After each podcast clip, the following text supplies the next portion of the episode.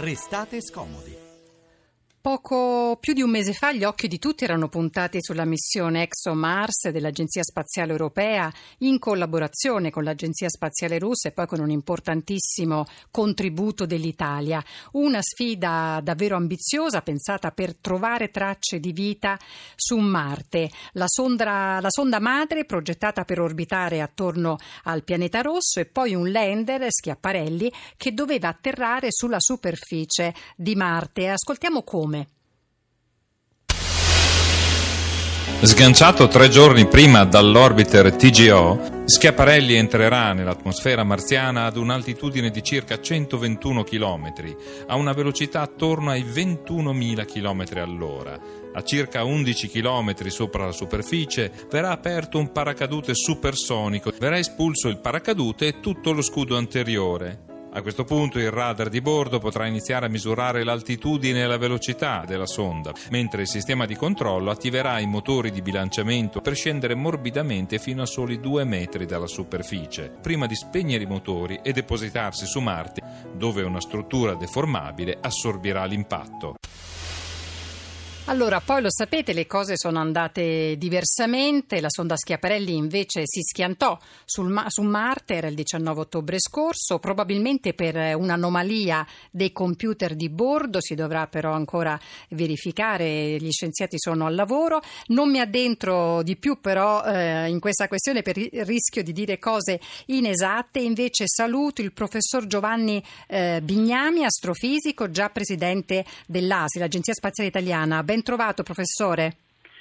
Grazie, buongiorno a lei e a tutti gli ascoltatori. Senta, intanto dobbiamo dirlo, è vero che Schiaparelli è andata a finire male, però la missione ExoMars non è che compromessa perché la sonda madre continua a mandare dati. Giustissimo, va, va detto, la sonda madre eh, si sta inserendo molto bene nell'orbita giusta intorno a Marte e mm, comincerà a mandare dati che potrebbero essere estremamente importanti.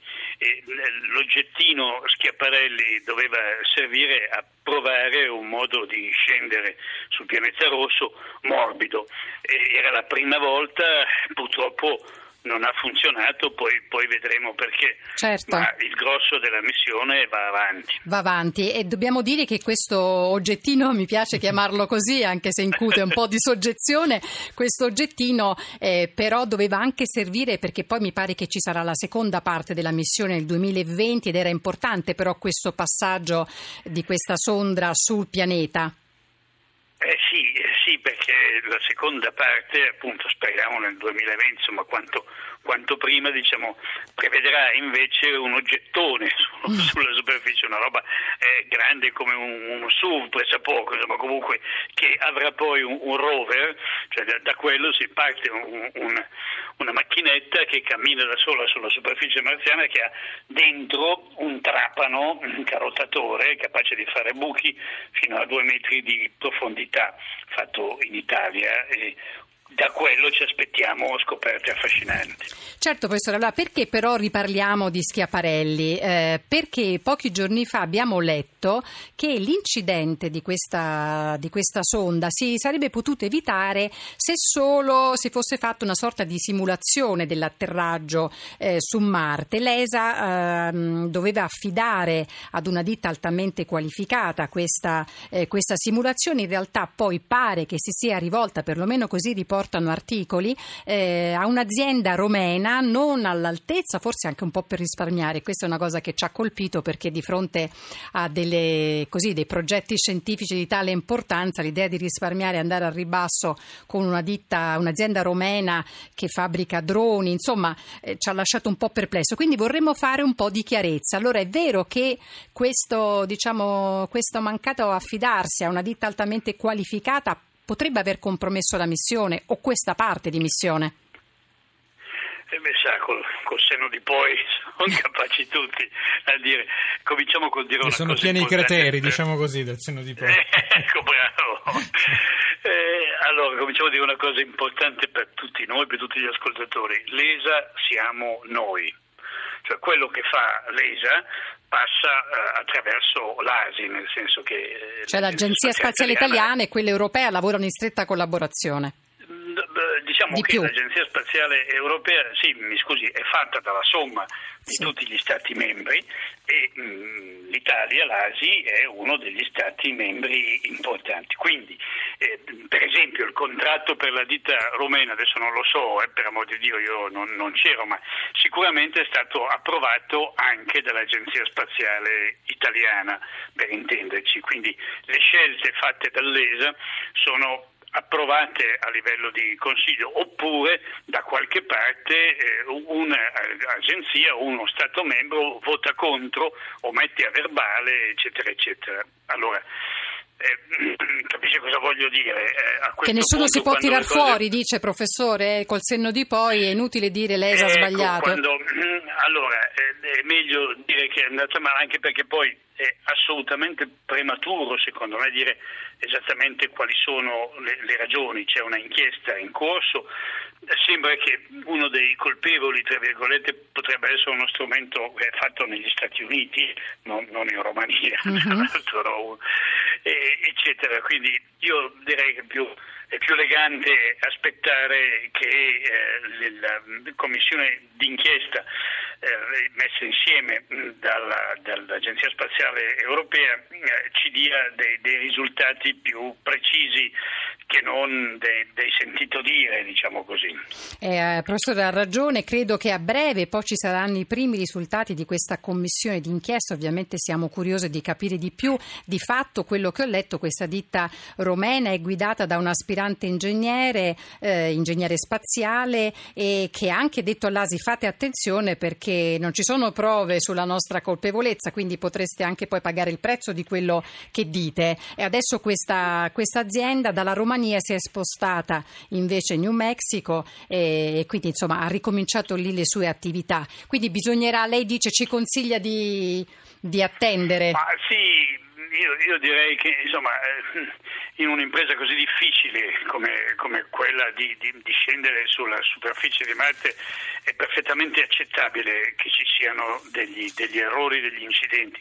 Ricordo a tutti che eh, sono 40 anni che cerchiamo di atterrare su Marte e- e- o, o di metterci in orbita su Marte e in media ci riesce una missione su due, eh, cioè il 50% di perdite, che dà un'idea della difficoltà del problema. Non c'è dubbio, professore. Marte- Ecco, difficoltà. Quindi non c'è niente di male se una parte della missione eh, va storta, Eh, naturalmente bisogna studiare immediatamente le cause e portare rimedi proprio perché c'è quella seconda che deve arrivare tra l'altro poco. Ecco, allora speriamo di scoprire da questa indagine che non è colpa di questa azienda rumena, quindi non si è giocato per risparmiare, insomma non si è compromessa a parte la missione solo per risparmiare e speriamo di scoprire che invece magari c'è un errore così eh, non prevedibile, professore, vogliamo metterla così?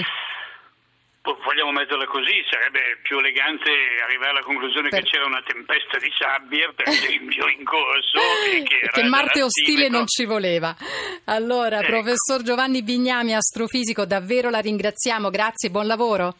Grazie professor, Grazie a lei, grazie, professor Bignami. Allora, ora noi vi facciamo ascoltare, riascoltare uno dei programmi radiofonici più noti e importanti della storia del Novecento. Il paradosso è che quel che veniva detto non doveva essere compreso.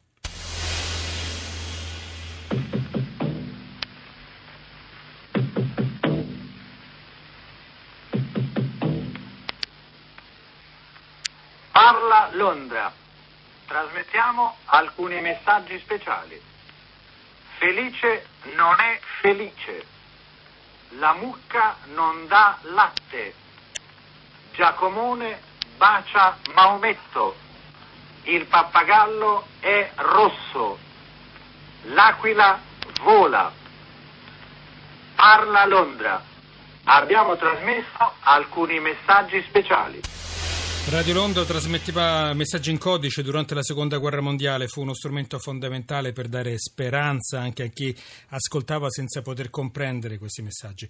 A Mosul, eh, città del nord dell'Iraq dove si combattono gli uomini dell'ISIS e che l'hanno occupata, Radio Al-Ghad, Radio Domani, svolge un lavoro simile, solo che qui le persone chiamano e raccontano le loro angosce, lo fanno a rischio della loro vita perché a Mosul anche l'uso di un cellulare può rappresentare la differenza tra la vita e la morte.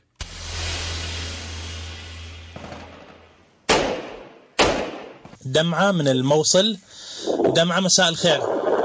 مساء الخير. آه، دمعة من تحكين ويانا الساحل الأيسر إلى الأيمن. دمعة مظلوم من الموصل ساحل الأيسر. حياك يا آه، دمعة من الساحل الأيسر. أكو أخبار جديدة غير القصف في المتكرر والمستمر يا دمعة مظلوم والله يا أخويا ال- الأهالي هنا نفسيتها تعبت وإحنا تعبنا وملينا أقول الأهالي هنا تعبت وملينا من من دعاياتهم ومن تصرفاتهم ويانا. يعني إحنا حاليا صار لنا سنتين ونص تقريبا. Più o meno questo è il senso. Abbiamo Tear, un nome di fantasia, da Mosul in linea. Da dove ci chiami? Dalla parte sinistra o dalle par- dalla parte destra della città? E lei risponde dalla parte sinistra. Ma ci sono novità sui bombardamenti in corso? E lei risponde la gente è molto stanca e terrorizzata. Dopo due anni e mezzo che viviamo in queste condizioni, io ho perso tutta la mia famiglia e mi resta solo un fratello. Il cuore mi brucia. Questa Radio Algada, Radio Domani, Radio eh, Mosul ovviamente riceve continuamente minacce e la sua sede è altrettanto ovviamente segreta. Questa poi è la storia di tante altre radio. Noi ne citiamo una per tutte, la cui sede non era segreta. A Cinisi, vicino a Palermo, tutti sapevano dove stava Radio Out e che quella voce che non si stancava di denunciare e anche di mettere la berlina era quella di Peppino Impastato. Eh, sì, siamo nei paraggi del maficipio di Mafiopoli, o se preferite del municipio di Mafiopoli. È riunita la commissione edilizia. All'ordine del giorno l'approvazione del progetto Z11. Ci sono tutti, ci sono tutti. C'è il grande capo, il grande capo, i due grandi capi, Tano seduto e Geronimo Stefanini, sindaco di Mafiopoli. Allora, abbiamo raccontato questa storia non certo per autocelebrarci come radio, però per raccontare eh, la forza della radio, soprattutto in questo paese in guerra, così devastato dalla guerra, due anni e mezzo di assedio di Mosul. ascoltare le voci di chi rischia la propria vita pur di parlare alla radio, ovviamente ci ha colpito per una infinità di, di- di motivi. E- Tutti i paesi in guerra, peraltro, si affidano davvero tanto alla radio e qui rischia sia il conduttore che le persone che telefonano, perché come spiegavi prima, chi ha il cellulare per l'ISIS può essere punito con la morte, quindi veramente rischioso fare quella telefonata che però ci fa capire quanto è importante comunicare in certe, in certe situazioni. e ci fa anche dire qual è il potere della radio in queste, in queste circostanze. Allora, eh, fine del mm, ragionamento sulla radio, per quanto toccante, oggi abbiamo avuto una trasmissione che ha toccato molto le corde dei sentimenti con eh, la stazione che verrà ristrutturata e permetterà quindi alla, ehm, alla dipendente dell'Università Bicocca di Milano di prendere il treno dopo che gli è stato di fatto impedito di farlo, e di prendere il treno appunto. Allora, noi Eleonora siamo arrivati alla salute.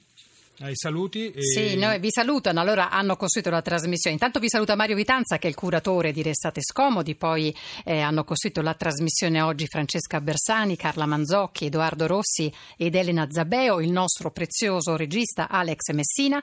Oggi alla consola parte tecnica c'erano Giacomo Tronce e Stefano Capogna.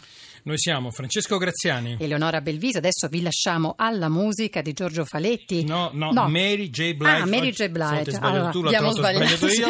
e Mary allora J. vi lasciamo a Tick questa musica e poi c'è il, eh, il giornale radio, la tribuna per il referendum, latitudine sole e poi ci siamo noi che torniamo domani. Domani. Intanto buon proseguimento di ascolto. A domani alle 16.05.